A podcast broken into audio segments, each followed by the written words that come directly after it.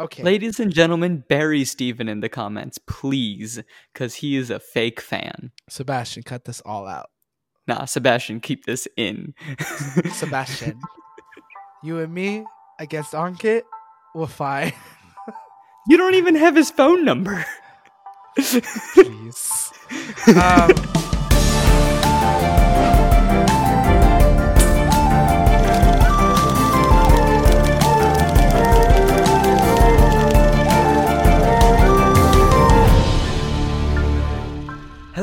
everyone, and welcome to Flip the Scripts. I am Ankit Madhira.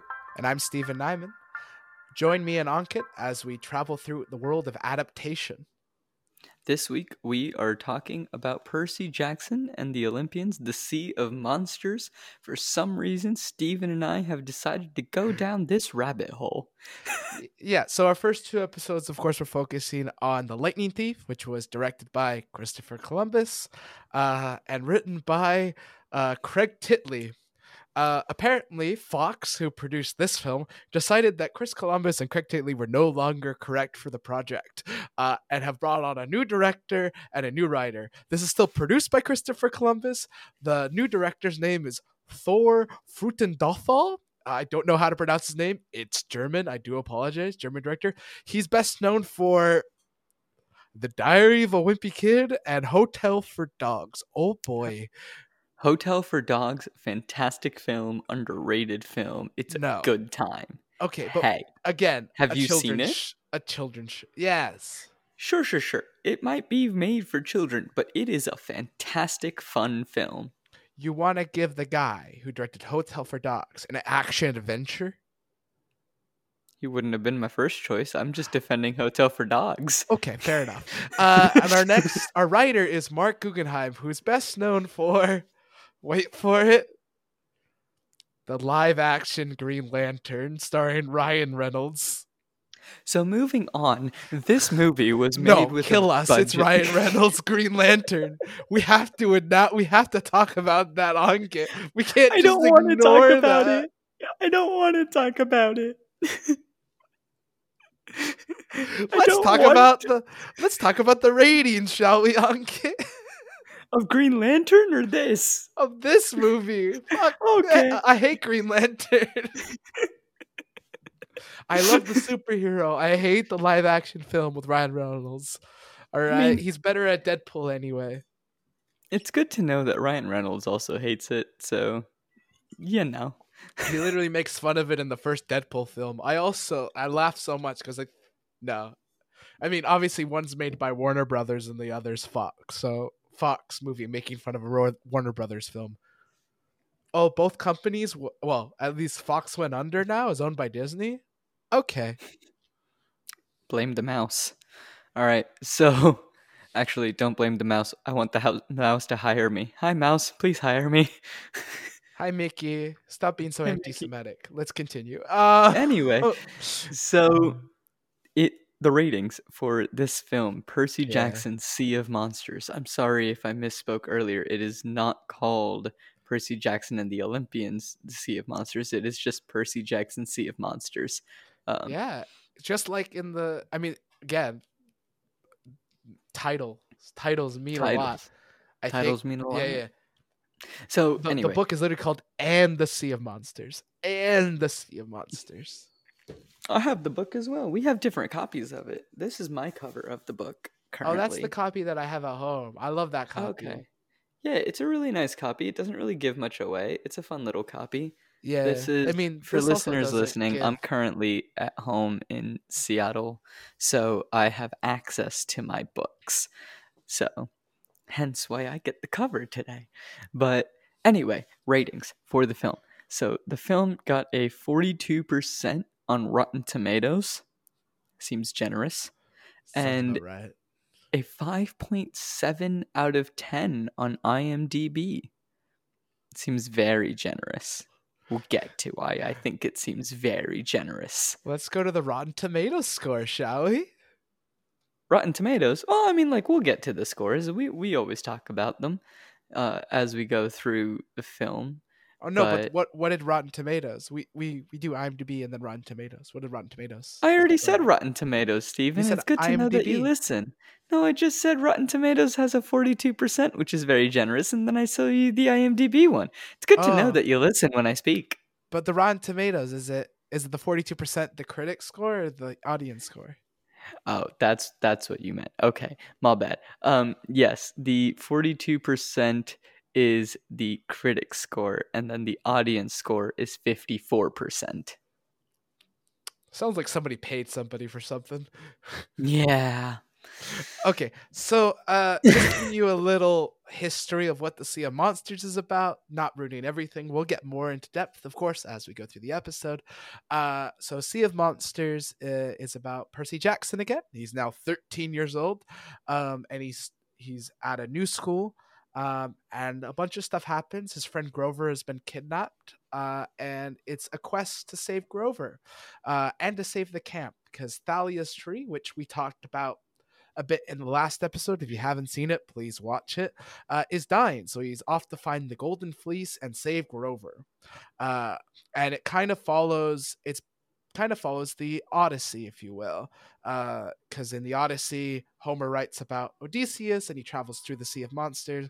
Percy's kind of reliving that Greek story. Yeah. So that's the base of what's going on. We have some new friends that are thrown into the mix that we'll talk about in a little bit, but we see a bit more character growth since Grover isn't really around for this one. Yeah. He's, you know, as Steven aforementioned, he's kidnapped. So he's not really, you know, Or there. goat napped. Sorry. Moving ba- on. bad so joke. the budget. well, well, wait. Well, technically, goats are kids when they're younger, so he could have been kidnapped, he could have been kidnapped. just Um, with an extra D before the napped part. Yeah, yeah, like Jason Kidd. Yeah, yeah, yeah, yeah, Yeah, yeah, yeah. yeah. yeah. So that was a basketball reference for anyone who didn't know what that was. Yeah, I don't know who Jason Kidd is. I only agreed with you because I was like, ah, Ankit knows who he is. Oh, thanks for playing along, man. You're So- welcome. That's half the battle with you. Hurtful. The budget of this film was $90 million, and the box office was $200.9 million. So they made their money. And some. Wow. Interesting. How, did the last one make money as well? I'm pretty sure it did. Let me check real quick. I mean, there would But- it wouldn't make sense to have a sequel if the last one didn't make any money. Yeah, the first one made more. It actually had a bigger budget of 95 million and then made 226.4 million. So Fox cut the budget by like five, and then they made more money. They made less money. They made, well, I mean, they made money in comparison to like how much they spent. Sure. Yes. I mean, Lovely. the trailer didn't look good. I mean, like to be honest, people watched the trailer for the Sea of Monsters and they were like, "Ah, "I'm not gonna watch that." I, as a I, when the movies came out, saw the first trailer of the first one and went, "I could watch that," and was down until I read the book and I was like, "That's not Percy Jackson." Uh, and then and then the Sea of Monsters came out. I was like, "Nah, I've read the book. This doesn't look good. I love Logan Lerman. Nah, Nah.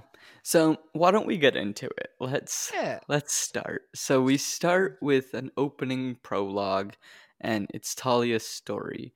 We get told that, you know, back in the day there was a young Annabeth, Luke, and Grover. Something that I found funny was that he said seven years ago, and seven years ago, Annabeth was a seven year old, but now seven years later, Annabeth's a 19 year old because. Or 17 year old, because that's how math works. I think they were and 16 in the last film, so they'd be 17 now. So they would have been 10 years old in the backstory. But like 10 years old in the backstory makes sense for Luke and Thalia. It doesn't make sense for Annabeth, who was, you know, six or seven. Yeah. Well, was it? And they had a six or seven year old playing young Annabeth. so so so here comes my. The, Okay, so a lot of what this film does, just to just to put a blanket statement, because I'll kind of talk more about this over, not to defend it, because I think there are a lot of issues with this. Uh, is I feel like this film is trying to do one of two things, at least in the first part of the film, and later on in the second part, is it's making up for the sins of the father. And what I mean by that is it's trying to catch the audience up of everything they didn't put in the last movie. And I will give the movie credit for that. Because like as we talk about in our last two episodes, please watch them. They're out. They're, they should be out now by the time this episode runs. Otherwise, there's no point And to this episode. That Um, usually is how uh, episodes work, Steven. But um please watch them. You'll understand why we're talking about this. But it it feels like again the writer was like oh my gosh there's all this lore that i want to talk about that the last movie forgot. And so the movie it it feels like half a movie right? Because this is the same problem that i have with um i'm trying to remember another film that did the same same thing uh where like they tried to fix uh the they tried to fix everything from the original film in the sequel and they ended up only doing half a film. Um it was a it was a marvel it was a marvel film. I'm trying to remember what it was. Thor? it might have been thor. Because I know that everyone hated the second Thor movie. yeah. It it was a movie it was a i'm, I'm not gonna remember but there was a movie that tried to like fix everything from the original and then try to tell its own story at the same time and that doesn't work um and i'll remember the name of the movie that i'm thinking about another time but You're going to remember the name of the movie in like 10 minutes when we've moved past this thought. Yeah. Uh but basically yeah so it's hard when like the oh it's it's star wars it's the la it's the it's the final star wars film it's Okay, It's- that's not even Marvel. No no but it was disney it's point still stands uh right rise no, of it doesn't. It's a completely different franchise than words Marvel. are hard Ankit move on rise of Words are hard. At least get the right franchise. okay so Don't the ri- put that sin on Marvel. fair Marvel has its own issues. Last Jedi was one of the most. I mean, I know this is a very like I'm going to cause a controversy in the comments for people love Last Jedi. Last Jedi was a piece of doo doo. Uh, and then Rise of Skywalker came in. J.J. Abrams went, ah, I have to fix everything that Rise of Skywalker caused problems with with the trilogy of telling the story. Uh, and then basically couldn't. So he told half of a story of fixing everything and half the story of an actual story, and the movie just fell to crap. And that's Cool. what th- So- happened in this film. Yeah, so we learn about this story where young Annabeth, Luke, Grover, and Thalia, they're running to Camp Half-Blood. They're being pursued by monsters. Thalia sacrifices herself and, you know, the others get to camp. Her father, Zeus, at the last moment turns her into a pine tree, creating a magical border around camp. That's how the movie starts. So while this is truthful in the in the sense of the book, uh, this whole story is introduced in the in the first book. Um, I don't have a problem with them introducing it in this book, be- this film, because obviously the first movie didn't. Um, but we might be talking, yeah. Uh, but I think that from my perspective, it's hard now because you've you've there's a lot of there's no hill, there's no Half Blood Hill also, so they Mhm. they didn't do the story like complete justice and i think that like in the last in the last film there was like this arch thing They had to keep Half-Blood. they had to keep some of what was from the last film yeah compared to this film. I don't think I I didn't mind the story starting this way, like you said though, because it felt like they were trying to fix it. yeah um it was also cool to see like young annabeth young grover uh and even though i know the ages don't make sense and you know obviously ankit and i have issues with the ages of the of these characters young luke as well i'm like okay cool maybe we'll get some like actual character development for luke in this film compared to the last film um but Spoiler alert, not much. Oops. Um, my name is Mark. I have, I don't know how to write. It's okay. I wrote Green Lantern. Everyone loved my Green Lantern. Yeah, yeah, everybody, even the person in it. Even Yeah. the person in it. So, anyway, then back in the film, we, you know, shift to Percy in some type of competition against Clarisse. It's like this massive, like, obstacle course jungle gym thing. What is this? Where did this come from? Like, what is happening? So I think this is supposed to be like the comparison to like in the book. You know how there's that lava pit thing that the half bloods have to like go over. The obstacle you mean the course. climbing wall? Yeah, the climbing wall. So I think it's supposed to be representation of the climbing wall, Uh, okay. or like their version of it, if you will. Um, Clarisse is a really interesting person in this film. Uh, and I talked about Clarisse in the TV show recently, and I, I said I didn't like the how she was cast. I feel like Clarisse is way too off put from the book.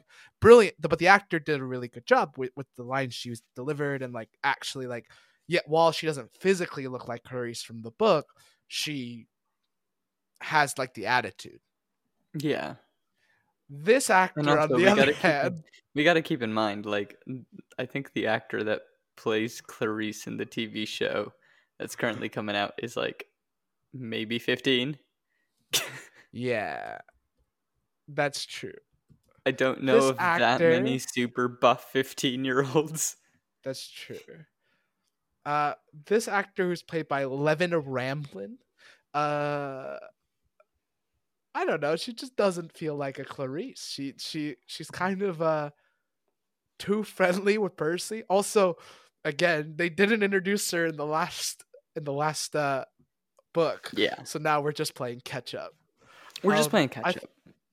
and then so it's a competition now between him and Clarisse to get the, to the top of the hill, and they start playing the most. Uh, the most iconic 90s music no it's 2000s music i've heard on like roller coasters at six flags uh light 'em up uh which i'm like okay i've heard this song way too many times. We didn't really talk about it in the last episode but i told ankit how i hate the fact that percy jackson doesn't have like a soundtrack to like tell the story. Yeah. um because like we we talk about like we talked about how like harry potter lord of the rings hunger games when we start watching it. Uh ps that's a hint of our next series. Um has like a soundtrack i feel like this has no music integrity Yeah, because they didn't get someone to create a soundtrack for it. It just they've it's a jukebox. It's a jukebox soundtrack. Yeah. So you can't it's not something where, you know, you listen to it and you're like, that's Star Wars. You don't listen to it and you're like, that's how to train your dragon. You don't listen to it and say like that's from that film or from that franchise. Like there's nothing tying it because it's a jukebox soundtrack, which works for certain films. I don't think it works for this one. yes so Percy ends are- up losing this lovely yeah competition because someone, you know, falls and he's stuck and his leg is stuck in the ladder and Percy's got to be good guy Percy, so he goes down to save the guy. And Clarisse wins the competition.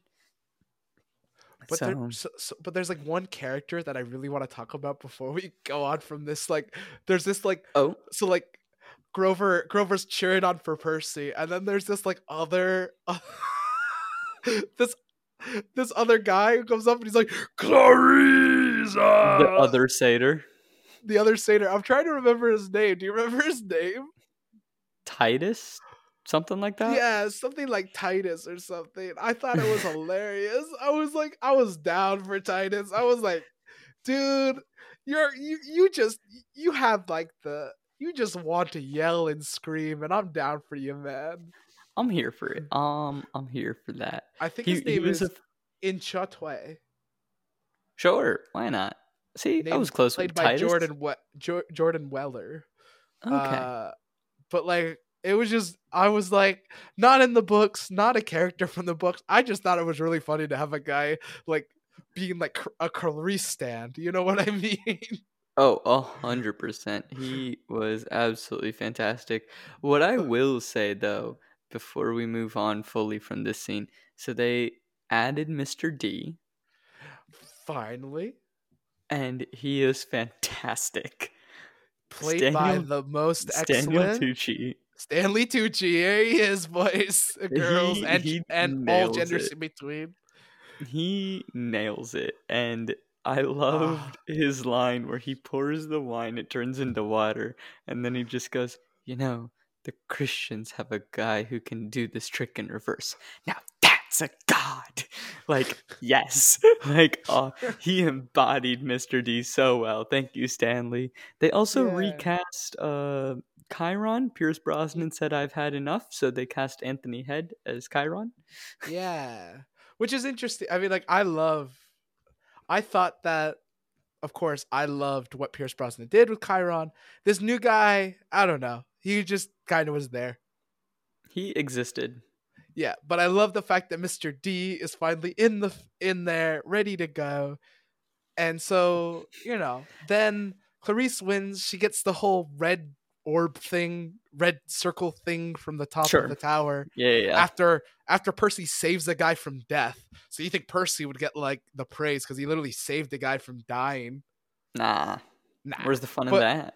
But then uh, you know, then he comes off of it and like Annabeth and Grover are there, and Annabeth and Percy's relationship in this film is can, can we talk about that really quick? I mean, we'll continue with the film, but I just want to talk about in the last film, they kind of made Annabeth and Percy seem like they're an item now, but in this film, they don't really do any. They kind of do weird stuff as an item. I don't know. It's uh, uh, I think the movie wanted them to be in a relationship and wanted to, both. You know what I mean?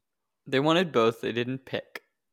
No. So it was a very awkward, a lot of awkward time with Percy and Annabeth on screen. Yeah. Uh, but basically, Percy, and- Percy and Annabeth, uh, Percy, Annabeth, and Grover all having a conversation, and Percy's like, "Oh, I'm a failure." Da.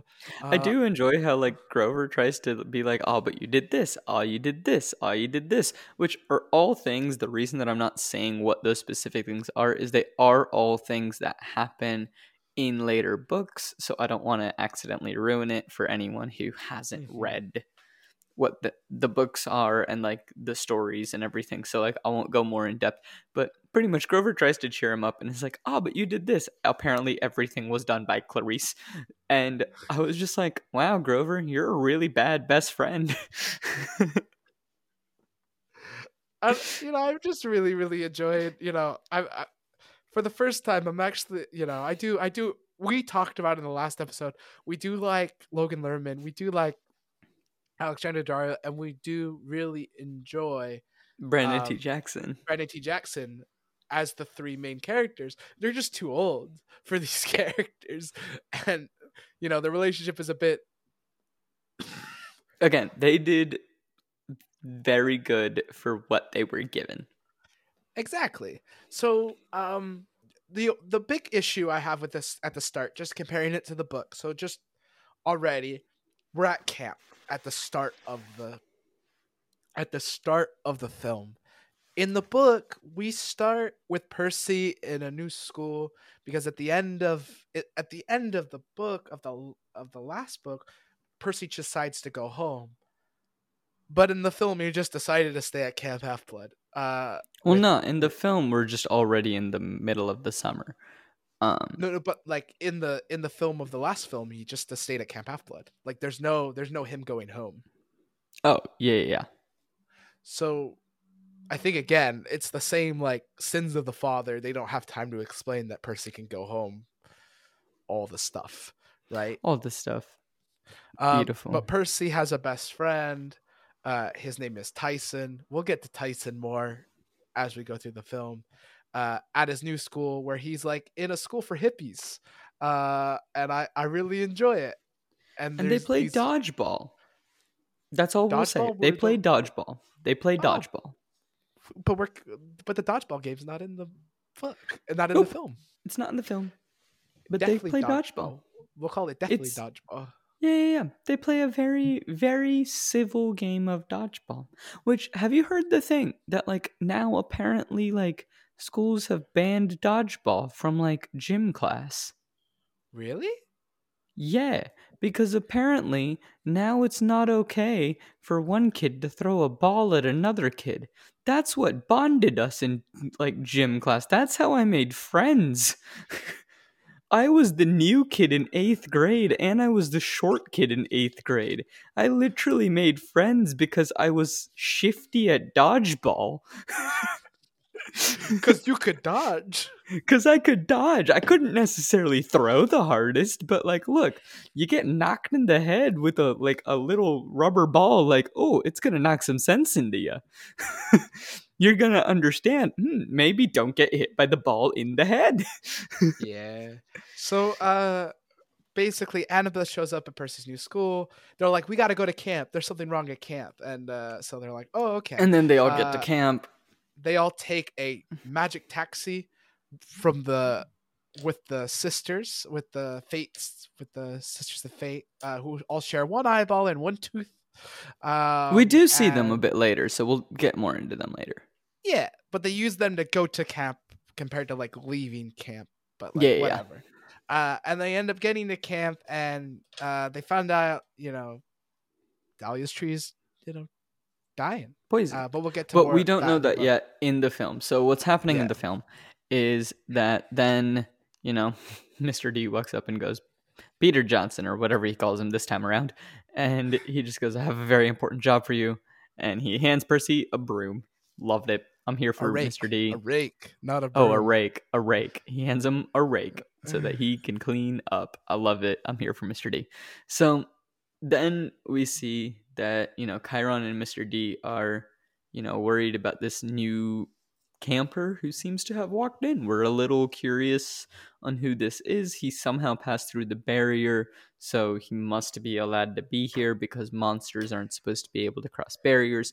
We learn that this person is a cyclops and this is Tyson. So this is where Tyson gets introduced in the film compared to in the book. He already had a relationship with Percy before he came to camp whereas, you know, in the film you just have Percy meeting Tyson at camp and they're not friends, they're not close, nothing. Um and Percy's just kind of thrust into having a half brother Yeah. as Cyclops are offsprings of Poseidon and usually like nymphs.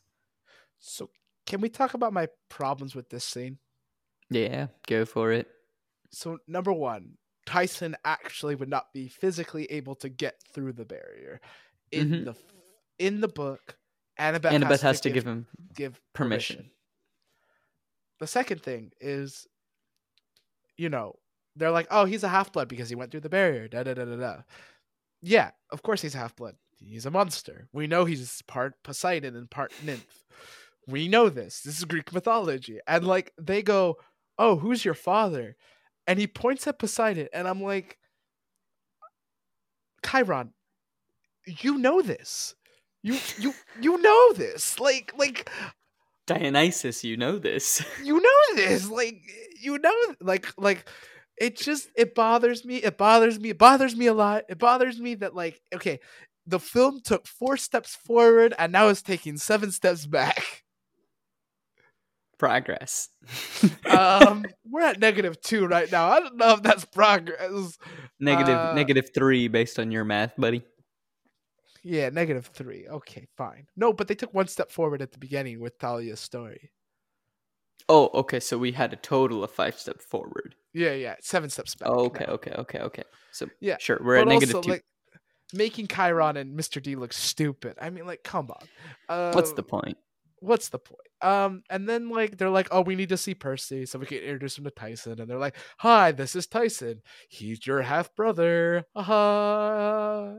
Surprise! Yeah. Surprise.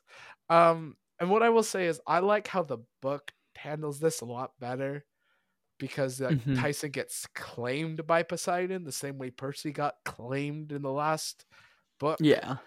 Um, and I know they didn't do the claiming of Percy in the last film, so the claiming wouldn't make anything make any sense to us. Nope. But who cares about that? Because the bulls, no, sorry, a bull just attacked the camp. Not not Yeah. bulls. One bull. A bull. A A, bull. singular bull, which is a Colchis bull. I might be butchering that pronunciation, but I I think, think, you're correct. it is a Colchis bull. It You breaks could through call the it barrier. made by his Hephaestus. Made by Yeah, you know it's- by the forges of it's- Hephaestus. a big metal bull, pretty much, breaks through the barrier. And my biggest complaint about this is Clarisse is like, this is so cool, which is not who Clarisse is. Like, Clarisse cares about the camp more than anything. She cares about protecting the people in the camp more than anything. She would not be happy about a bull breaking into camp. Also, like what I like about Clarisse in the book, say what you will, she's a jerk. Like she is she is rude, she is crude, and she is a jerk to us, the main character. Because you know, obviously when you read a book, you read through the eyes of the main character. We read through the eyes of Percy Jackson. So she's a jerk to us. So obviously, from our perspective, Clarisse's a jerk. Say what you will. That girl is proud as crap about the camp. Like Oh, yeah. I would never question her loyalty when it came to Camp Half Blood. None.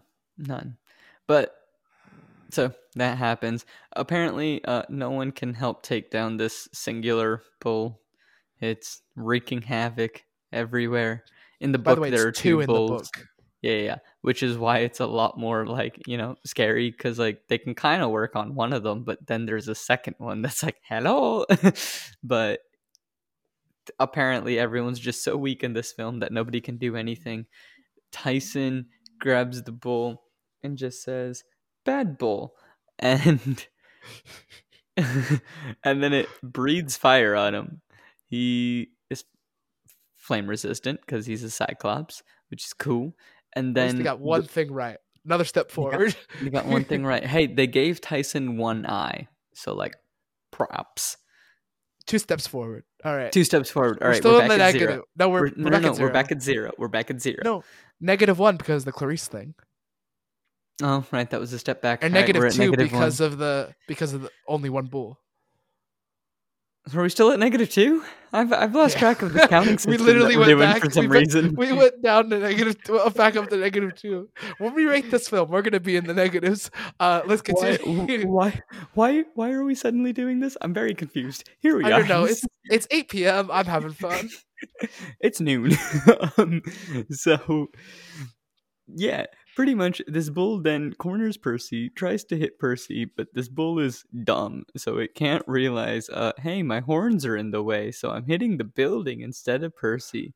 Percy then like does this move, which credit to him is like a cool move, a really dumb way. It's like the Death Star in Star Wars, but what he does is he clicks his pen and he chucks it into the bull's mouth and the riptide like opens up and then stabs the bull in like its heart and then that's how the bull just explodes Yeah. sure why not Do you know what this reminds me of? It very the much death like. star in star wars Oh no, that, but also the fact that it kept hitting the hitting the building and couldn't like reach him with its mouth. It reminded me of Meet the Robinsons with the dinosaur and like it has and up against the building. He's like, "Why can't I get him? I have a big head and little arms." I good love that film so much. It's it's a it's a great film. It is a fantastic film.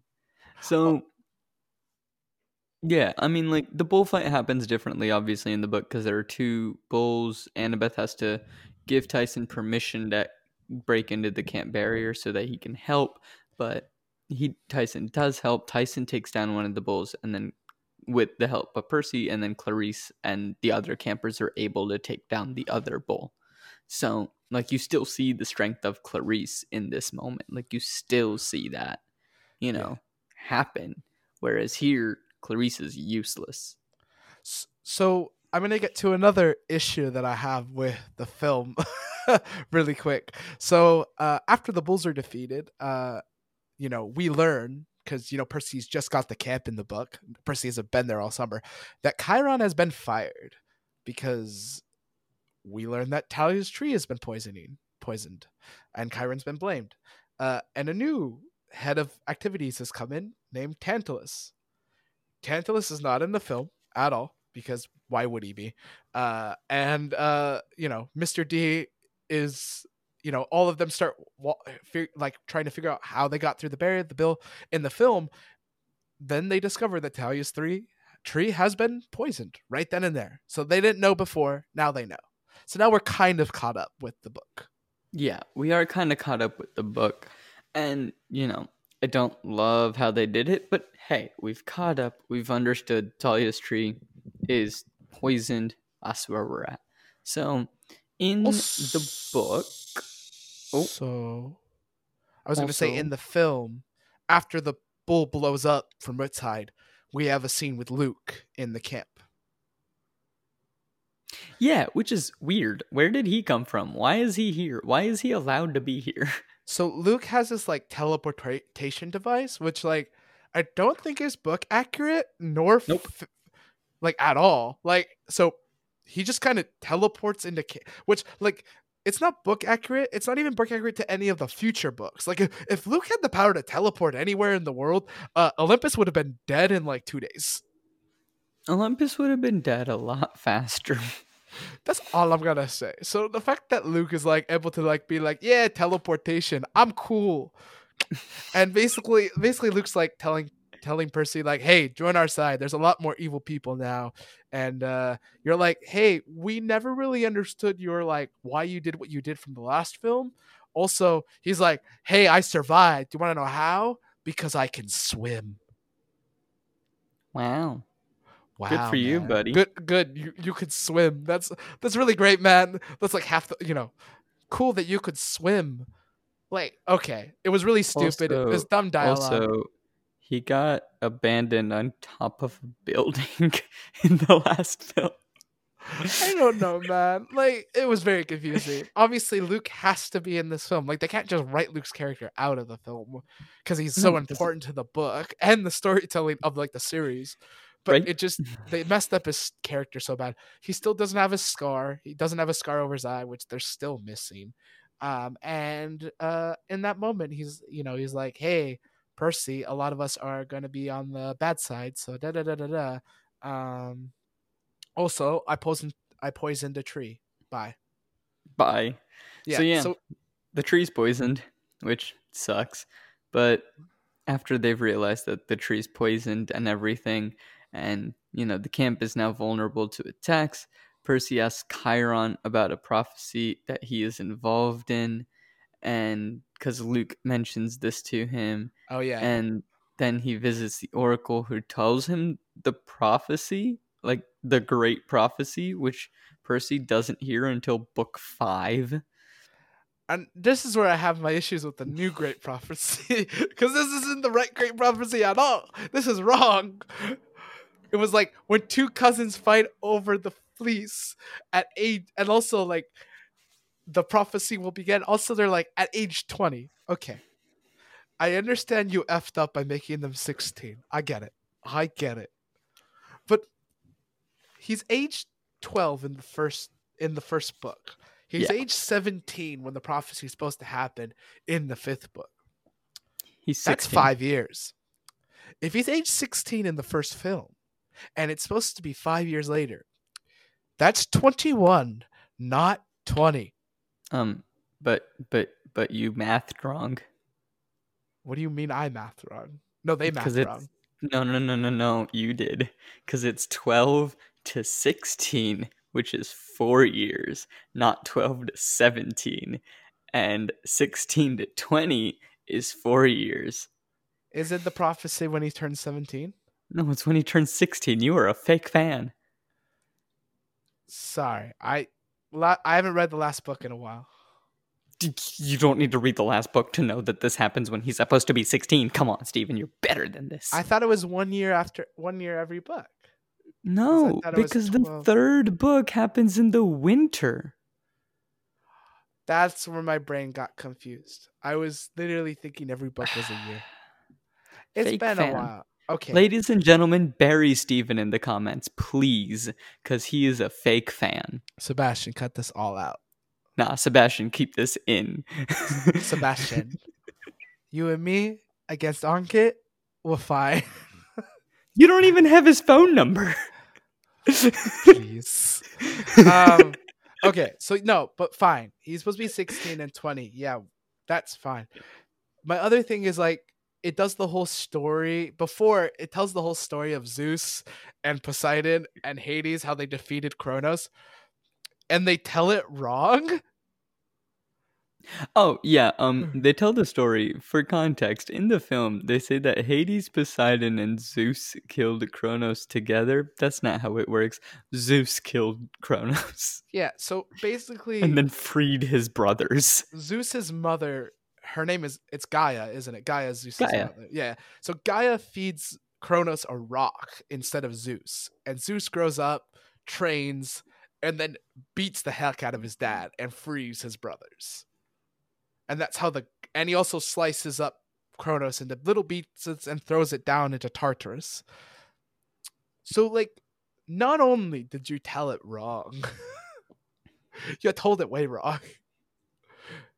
So are we giving them minus five for that one? I, I've lost track of our counting system at this point. negative 10 um you ignored greek mythology like how do you how do you not like rick didn't even tell the story wrong rick knew how it happened and you purposely were like ah we want percy's dad to be involved in the fight Who isn't even in this film? no. None of the gods are. Like okay which makes sense. Like well there is one god who's in the film. It's fine. But like One none of the big three are which you know they barely show up in like the first they only show up in the first book if i remember correctly and they don't even show up in the third. So it makes they don't even show up in this book so it makes sense they're not in the book. Yeah, Like, like, they're talked about. Like poseidon is talked about constantly in the book oh yeah, it ain't a it ain't a complaint. Um, he's talked about, but he's not there. So yeah so that's that's accurate and also percy not being able to talk to poseidon is also very very accurate Yeah. So Annabeth proposes that they should go on a quest to get the golden fleece from Polyphemus, which no one is supposed to know that Polyphemus has the fleece in the first place. Like nobody Grover's like, knows.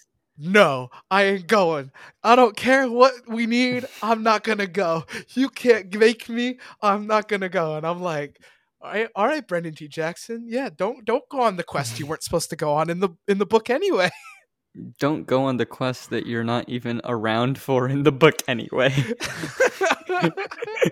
I was like, is this how they're actually gonna fix it? They don't say Grover, the- they're just going after Golden Fleece, and Grover's just not gonna be on the quest. I was wrong. You were wrong. You were I was wrong. So she goes to Mr. D is like, hey, this is the only way to save the camp. And I'm like, I guess they have to show Annabeth is smart some way. And I'm gonna put in quotation marks Annabeth is smart because you know, in the book, she's a brilliant person. Uh in the book, in the films, I doubt. you just doubt. I just it. You doubt. I just doubt. I doubt her brain. I'm sorry. Like they don't really show her as this like brilliant tactical Athena daughter, but in the in the book they do. In the film, I'm like, eh, okay. No, it's completely fair. Um, so Mr. D says that this is a terrible idea, but then at the campfire, he's like, "This was my idea, and it's a brilliant idea." So instead of choosing Annabeth and Percy, who brought him the idea, he gives it to Clarisse because why not? Which is book accurate. In the book, Clarisse does get the quest, but it's because she won a chariot race, even though Percy and Annabeth saved the camp in the book from birds. But Clarisse gets the quest, and it's not Mr. D's choice, it's Tantalus that says, I'm giving the quest to Clarisse. Because Mr. D doesn't care. the, the thing about it, also, Mr. D, I believe Miss- Isn't yeah, around. Yeah. So the other thing that to me is a misstep of, of, of the film here is the reason the quest is taken. So in the in the book, Percy has a dream about Grover and learns that he is like uh it's like a lifeline. I'm trying to remember the proper term. I just I'm the the term where they're like they're connected now. What Grover what? if Grover dies, Percy will die. empathy link? Yeah, that's the term I was trying to find. Okay. Yeah, yeah, yeah. No, it was in my head. I just lost the term for a second. I'm tired. So they have an empathy link, um, and Percy has a dream, and he sees Grover in Polyphemus's lair with the Golden Fleece, and he tells Mr. D and Tantalus at it in front of the entire camp, hoping that it will pressure Mr. D and Tantalus to send somebody on a quest to save, um, to save everyone. Um, and then they choose Clarisse to go. Uh, Yeah. The thing is, in Camp Half Blood, you cannot go on a quest unless the Oracle gives you the quest, unless the Oracle gives you a prophecy to go. Mm-hmm. They kind of ignore that in the film. Also, because they forgot to interest the Oracle in the last film, and they kind of introduced her in this one just to tell the big prophecy, and they failed to tell any other prophecies. But like, whatever. Um, That's how it goes. so Clarisse gets the quest, and apparently you need a satyr to go on this quest because that's the only way to find the Golden Fleece. Excuse me? That's not book accurate or lore accurate. No. I mean, I understand that Grover found the found Polyphemus' lair because the Golden Fleece like drew him to it, yeah. but no one knows that Polyphemus. No one knows has the that Golden Polyphemus Fleece. has the golden fleece. But Apparently, anyway. so uh so they choose like the guy who was like Clarisse at the, at the beginning of the film to go with her because he's Clarisse's biggest simp, Clarisse. Um, which I'm I mean, Gro- Grover's not? like why not? Grover's like more power to that guy. Yeah, Grover's happy he's going. Like, Grover's like, Oh, see ya. Yeah, Brandon T. Jackson's like, okay, cool, I don't have to die. Uh, He's, he's um, very okay with it. and then Percy's like, nah, I'm gonna go anyway because you know things because I'm the hero of the story. Yeah. That's And not this how is it where- goes. I have an issue of like film Percy versus book Percy. Book Percy was okay not being the center of attention. Book Percy's like really okay not being like the hero. Like even in the end of the book, like where Yeah, everyone's the only reason Book Percy goes on this quest is because he wants to save Grover. The only reason that he even goes, he's like, you know, he's slightly upset that like the quest wasn't given to him because he's the one that like came and was like, "Hey, like Grover needs help. Like we need to go save Grover."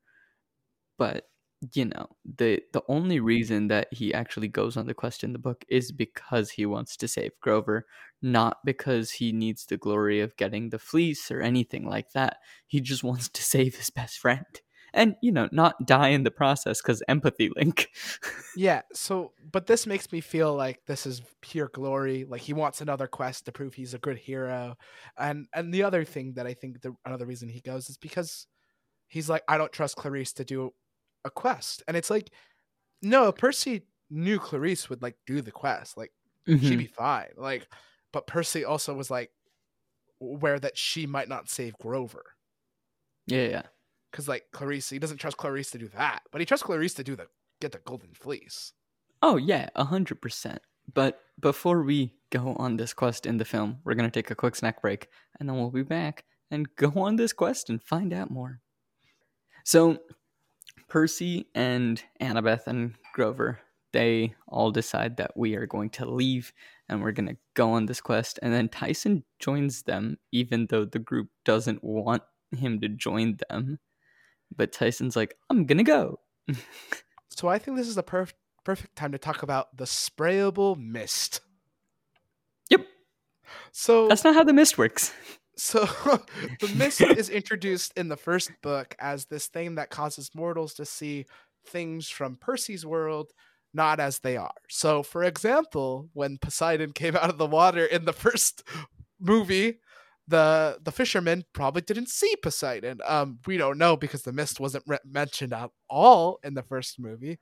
But in the book, if that scene did happen in the book, which it didn't, but if it did, uh, we can imagine the the the guy would have saw like a block of a, a block of birds, a flock of birds, flock of birds, not block of birds, flock of birds or something. Wor- Uh, words are hard. words are hard.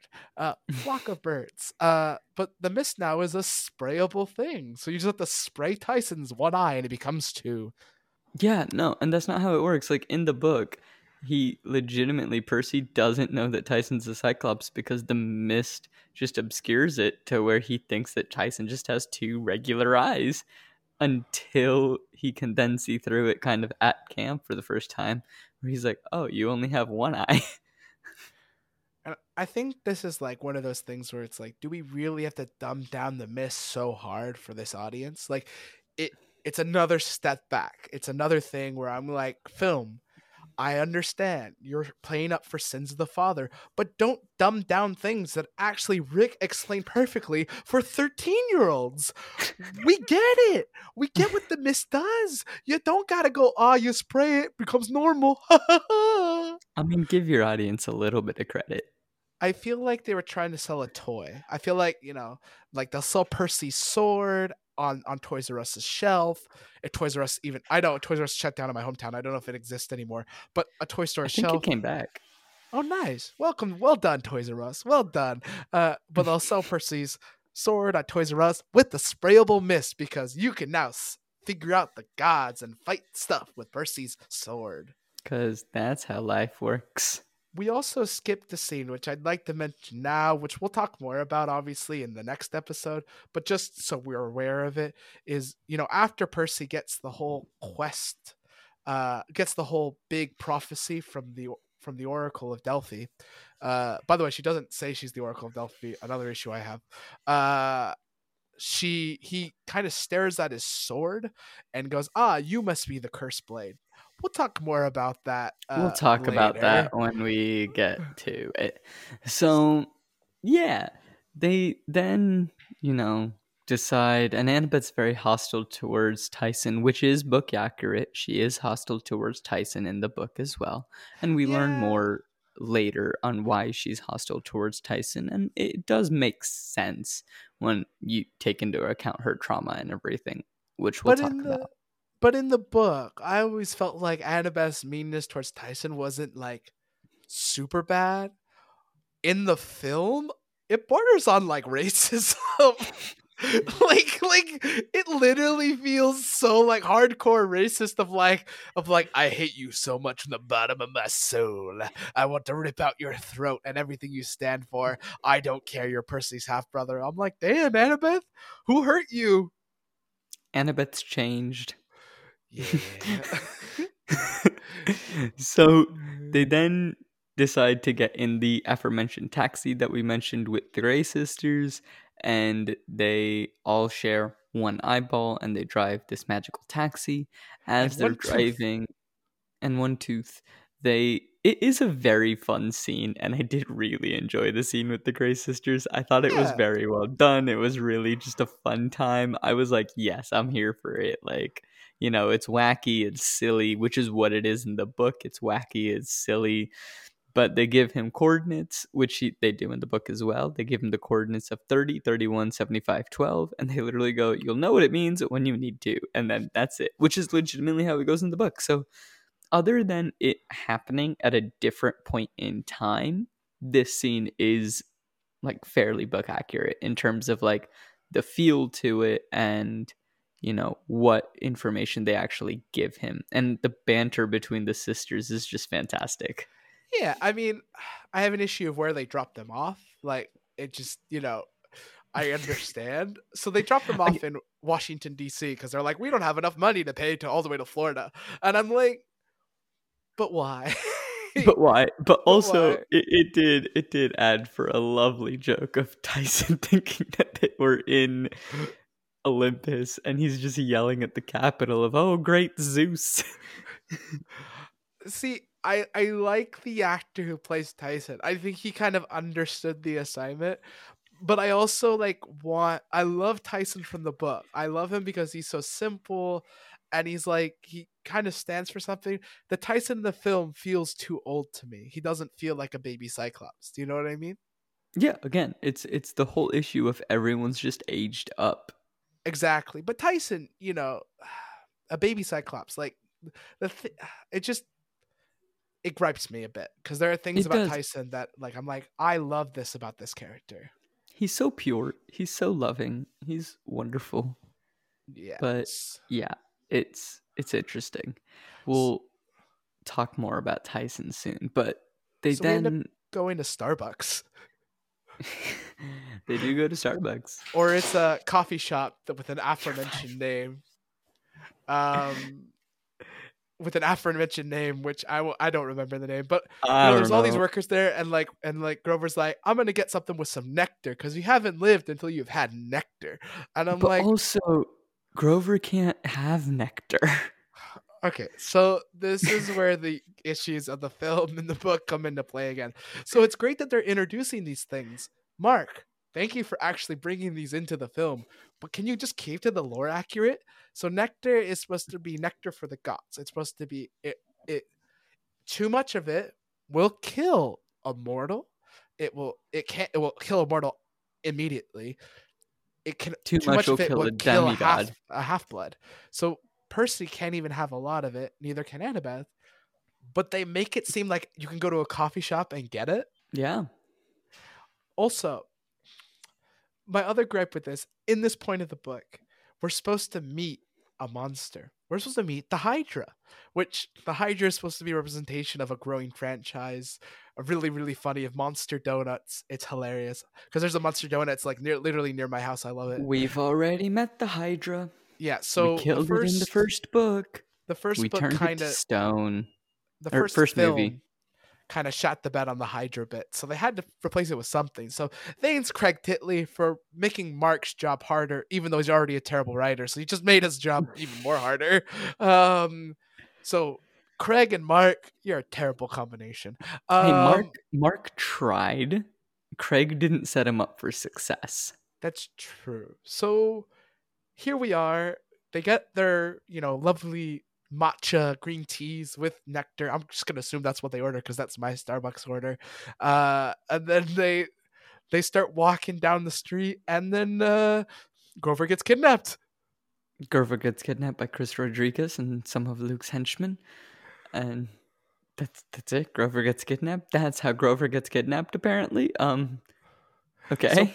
Percy's like, ah, no, we lost my best friend, and the only way to find the golden fleece. Yep. The second part seemed more important than the first at that moment, but like, I'm not gonna tell Logan Lerman how to act a line. um, I mean, you are a director. Maybe someday. so then they're like, okay, we need to find Luke and we need to like figure something out. So they decide to go to the UPS store, which is 'Cause UPS is apparently run by Hermes, which I don't hate that choice. It's not book accurate, but I don't hate that choice. No, so they go to meet Hermes, which in the book, to be fair, Hermes is the god who sends Percy on this quest and sets him up for the quest. Also, uh, in in the book, Hermes just shows up at camp, but in the film, we have to kind of go this long way to meet Nathan Fillion, who plays Hermes. Now, I love Nathan Fillion. Nathan Fillion is one of my favorite actors of all time. Like, he's amazing. He's in the like I love Nathan Fillion. So I'm looking at his IMDb right now. I honestly, oh, I've seen Guardians of the Galaxy three. Um, um, Okay. Uh. Oh, um, buddy. um, hold on, don't- we're still scrolling. Oh, it, I, I've seen Modern Family. I don't remember who he plays in Modern Family, but apparently he's in it. Played her boyfriend for a second. Uh, the daughter. Oh yeah, yeah, yeah, yeah, yeah. Okay, okay. So I do remember him in that one. Uh, he is in Cars Three. He voices Sterling in Cars Three. Um, For for those who don't know, Nathan Fillion is Um, most known for Firefly, uh, which was a sci-fi series that was very popular in the 2000s, as well as Castle, which he was the lead of for um for for all of its seasons. great. So uh, I haven't seen a lot of Nathan Fillion's work, buddy, because I'm I'm scrolling through the rest of this, and I legitimately those that's all I think I've seen that he's done. So I love Nathan Fillion. I don't think they gave him a lot to work with as an actor, so I don't really enjoy the way he plays Hermes. Um, I think you know he does well. He does well. Uh, and then they give per you know he's like oh i you want to go after luke da da da da da so he gives percy the things he gives him in the book minus one of the things so he gives percy the thermos which has the four winds of the earth um and like how Annabeth again. You said you doubt. She was like, "Oh, I'm gonna open this," and he has to be like, "Not in here."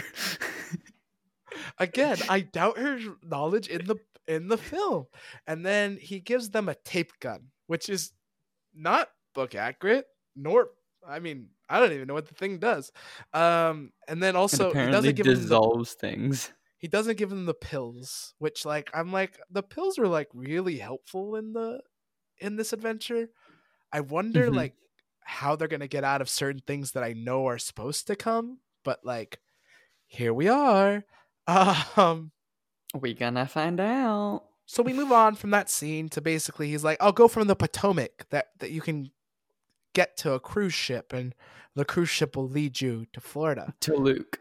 To well, Luke. no, because they were like, "Do you know where we can get Luke?" Because they wanted to go find Grover, that's right and they know that it was he was taken by Luke, so they were like, "Okay, let's go save Grover."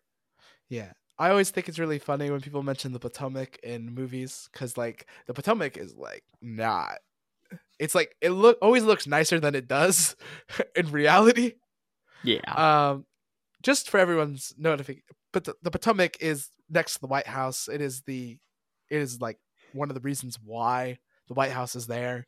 When the virginians were arguing of where to put the capital the potomac was the first place they chose. It wasn't um, just the Virginians; it was like the entire country. well no it was a huge fight between the new york people and the virginia people because the new york people wanted the capital in new york. Yeah. Until alexander hamilton was like give me what i want i'll give you what you want and they were like Give me control of the banks, and we'll put the capital down in you know what is now Washington D.C., which was the Potomac. Yeah. So they end up at the Potomac River and like they're like, Oh, how are we gonna get to the boat? And uh Tyson's like, I will ask my father for help. And at that moment I'm like, Okay, all right. uh, uh, I'll, I'll give credit. I'll, I'll, let's see what happens. And all of a sudden the hip, one hippocampi shows up. Not not three, Not three, just, just one. one. In the book, Um, it's three. So in the book, it's three, and Percy gets to summon them. Uh, but I understand they really want Tyson to have something to do in the film. I'll give them some credit. Uh, and they hop on the one hippocampi to the boat. I wish there was three because the cool thing about the three in the book that I love is there was one for every size of them. There was one that was mm-hmm. Percy sized, one that was Annabeth sized, and one that was Tyson sized. And the And one that's that was Tyson sized, Tyson is named Rainbow, and Yeah, Rainbow. and we Rainbow. love Rainbow. and like Oh, there's a whole i mean if there was another book out there that per, that rick riordan could write he could write tyson and rainbow an adventure story they could have a whole book dedicated just to them I want to hear about the adventures that Tyson and Rainbow get up to under the sea. Like, just what did they do? What did they do? Like, Poseidon's like, hey, Tyson, can you run some errands for me? Yeah, sure, Dad. Can I take Rainbow? Yeah, go for it. It'll make things go faster. And then chaos ensues, and Rainbow and Tyson just have to figure out how to get out of it. The two of them. Ah, I would be here for that book. I want that book. Rick, I know you're really, really busy, but like, hey. we think we just struck gold so write about tyson and rainbow um, We're definitely not the first people to have this idea, but no uh, so uh they take the hippocampi to the princess andromeda which in the book is a cruise ship, and in the film is a yacht. So, Ankit, can we talk about the like? So, for those who don't know, the Princess of Andromeda in the book didn't just have demigods in it; it had thousands of monsters in it, Mhm. and a bunch of passengers who were being held captive. Mm-hmm. A lot more darker in the book. Mm-hmm. Because you know, in the book, Luke's actually a villain. Yeah. in the film, it's just a nice yacht. Like I'm like, nice yacht. like who gave him the money? Like that's a question that I, I mean I knew who gave him the money in the book, but who gave him the money in the film? That's my question. nah, he's just got a nice yacht. So so they get on Let's the be yacht. honest. He he he stole the yacht. He killed the owner and stole the yacht. Yeah, that sounds about right. So they get on the yacht and they're like they're like, "Oh, look, it's all of the bad people who betrayed the camp, like Silena Beauregard." And like so they basically just like ruin the surprise that certain people betrayed the camp in this book because Yeah. like there's nobody at camp who's secretly passing Luke information for the last for 3 books. No, not at all. What are you talking about? For those who don't know, Don't the don't don't ruin it. There's No, there's I a won't. spy. That's No, that's it. That's all we're saying. say there's, there's a spy. at camp who gives the Luke information of what's happening at camp when he's not there. That's it. We won't ruin who it is. Of course, You, not. should kind of already have. No, You said the name. they said the name in the film. You literally just said her name on this podcast, though. Yeah, but I was repeating the line from the film. Mm-hmm. Mm-hmm. From And then the film, and then what did you follow it up with? the spy from camp. Yeah.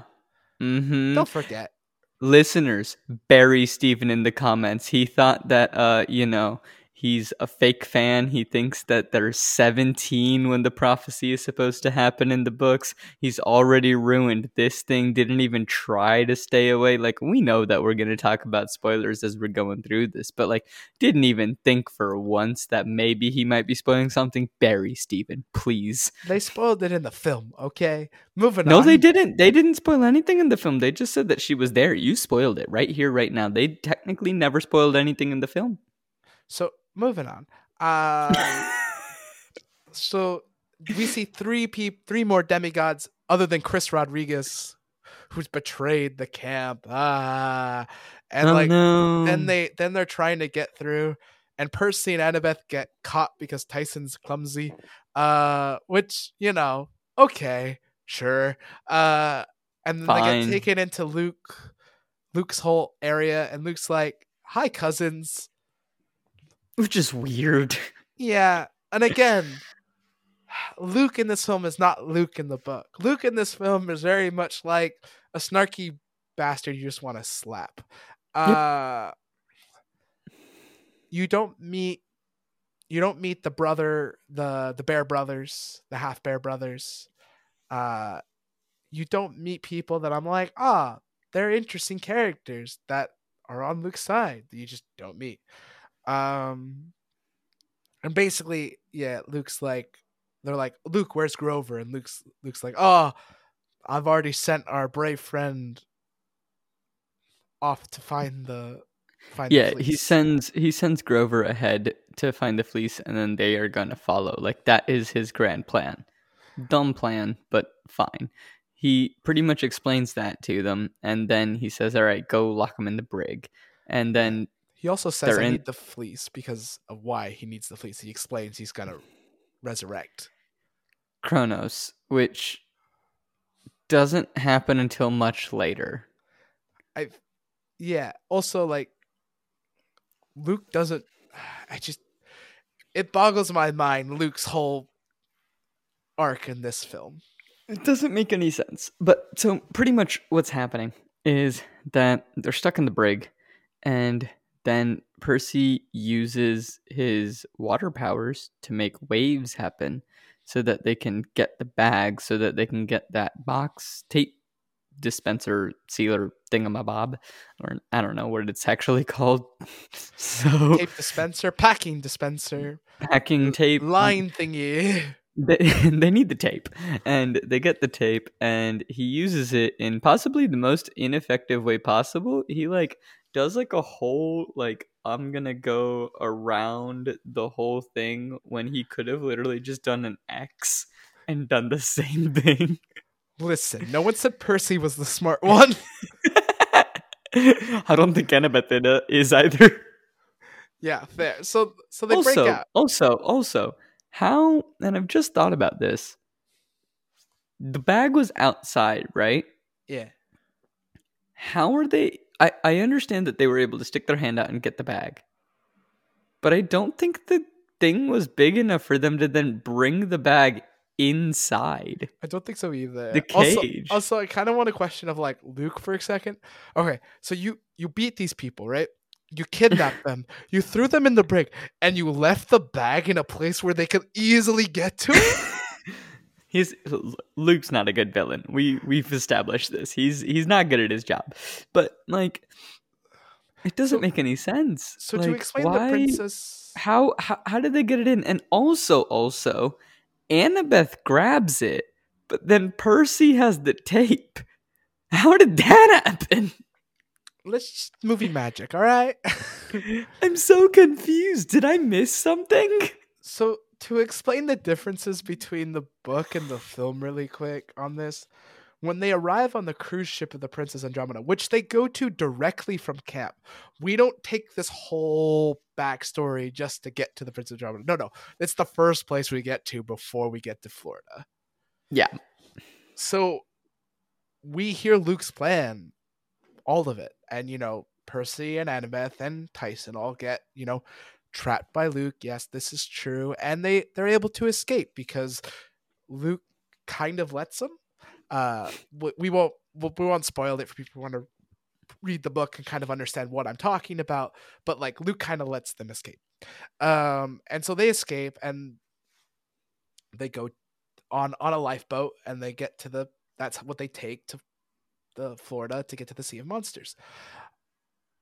Um, in the film, uh, again they take a lifeboat, which you know, from from the from the yacht, uh, and Annabeth does use the uh the four winds of Hermes to guide it, uh, but basically they just skip the hull and now they're fighting all these half bloods all over the. all over the yacht, and Percy ends up on the roof, and Luke comes out and looks at Percy and says, what are you doing on my roof, man? Like, not cool. Get or something like, roof. get off my roof. Like, something really, like, out of place. The action gets halted. It was like, it was a really interesting action sequence until that one line got said. And I was just like, and I'm sitting there, like, uh, because, Look, like, Was it a terrible line? Yes. Did I laugh at the line?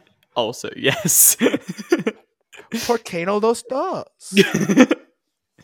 Um, but, like, so pretty yeah. much he says get off my roof. And for context of what's happening with annabeth and tyson they are on the lifeboat and like they are escaping on the lifeboat.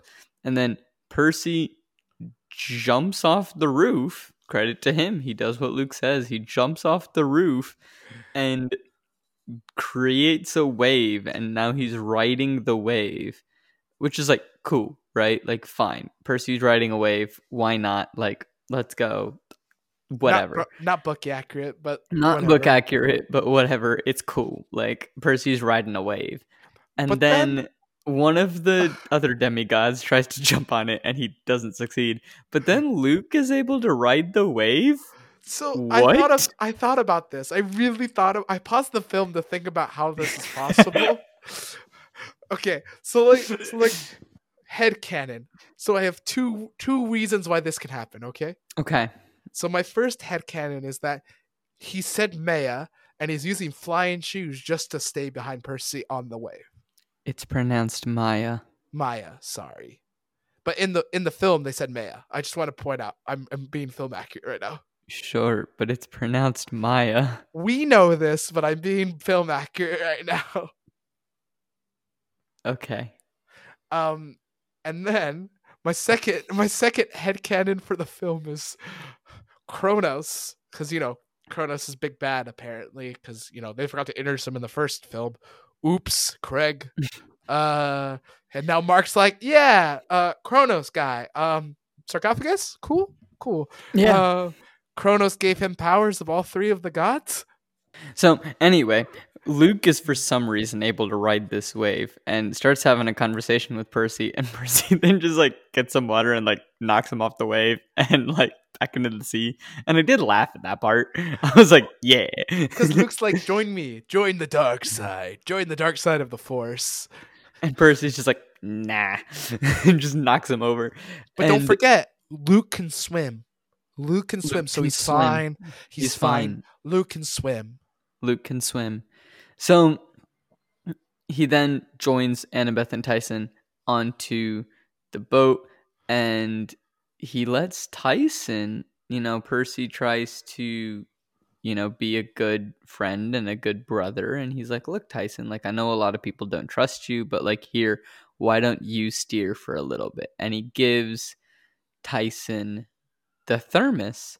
And while Tyson's steering, Annabeth explains that she detests Cyclopses or Cyclope because a Cyclope is what killed Thalia. Yeah.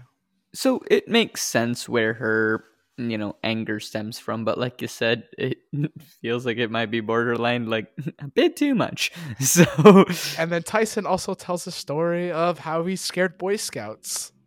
Yeah, and it's like a really heartfelt thing on the lifeboat where people open up a bit. They are like, "Hey, like you know, I- I'm Tyson scared because he scares people. He doesn't want to scare people. He's not trying to, but he just does without realizing uh, why he is." And Annabeth's scared of Tyson because of a traumatic experience that happened to her when she was seven, even though that doesn't make sense in terms of aging. But Can, can we talk about really quick why Tyson's on the quest? Because we missed that. oh no, he's just there because he wanted to be No, there no, for no. Percy. No, no. In, well, that's book accurate. Film, film version of the quest. Film version. We missed this scene. Oh yeah, Film Grover version. says So he's not so going anywhere Tyson- without Tyson. Tyson shows up, and Tyson's like, "I want to come," and Annabeth's like, "No, I'm racist. He can't come." Um, and then Percy's like, "Yeah, but like he's my brother." And then she's like, "She's like, no, he can't come." And then, but he's like, "Oh, but I could talk to Polyphemus and try to convince him so he doesn't, you know, cause any problems because I think I can, I can convince him." And Grover's like. I'm not leaving unless he comes with us because he'll protect me.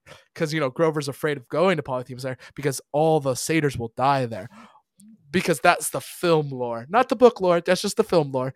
And so Tyson ends up on the quest. Um, That's why we're on the quest. Also, Tyson Tyson's story, to me, the Boy Scout story, it's good. It's good writing. I'll give Marc a little credit for that writing, but I like the story from like he's. I like the homeless story better. Like I feel like the fact that he was a homeless monster in the middle of Brooklyn, he got beat up by uh, some other monsters. I just think that tells such a more interesting story. I also really love the new line that was spoken by Sally Jackson in the new TV show that I think is really, really good and kind of helps with the storytelling of this book is not all heroes are good and not all monsters are evil Yeah, and i think like that's something that like tyson is so important to the storytelling i just think you know why did we need to come up with such a weird story for tyson when a good story already exists is it because we don't we can't show the the whips on his back we can't show the marks is because it's a children's film i just think there's a lot of like it's a uh, children's book. yeah, but it, I mean, but Rick gets into dark stuff all the time. It's like part of it. So, Yeah, um, but it's a very heartfelt moment until Tyson loses grip on the thermos, and he's like, "I think I should have held it with two hands," and they're just like, "You think?" But that's where we're gonna end this episode of Flip the Scripts before uh, more shenanigans ensue. before getting to the sea of monsters, But yeah, until next week when we finish off this film and finish talking about the Sea of Monsters and actually going to the Sea of Monsters for a grand total of like five minutes, we'll see you next week.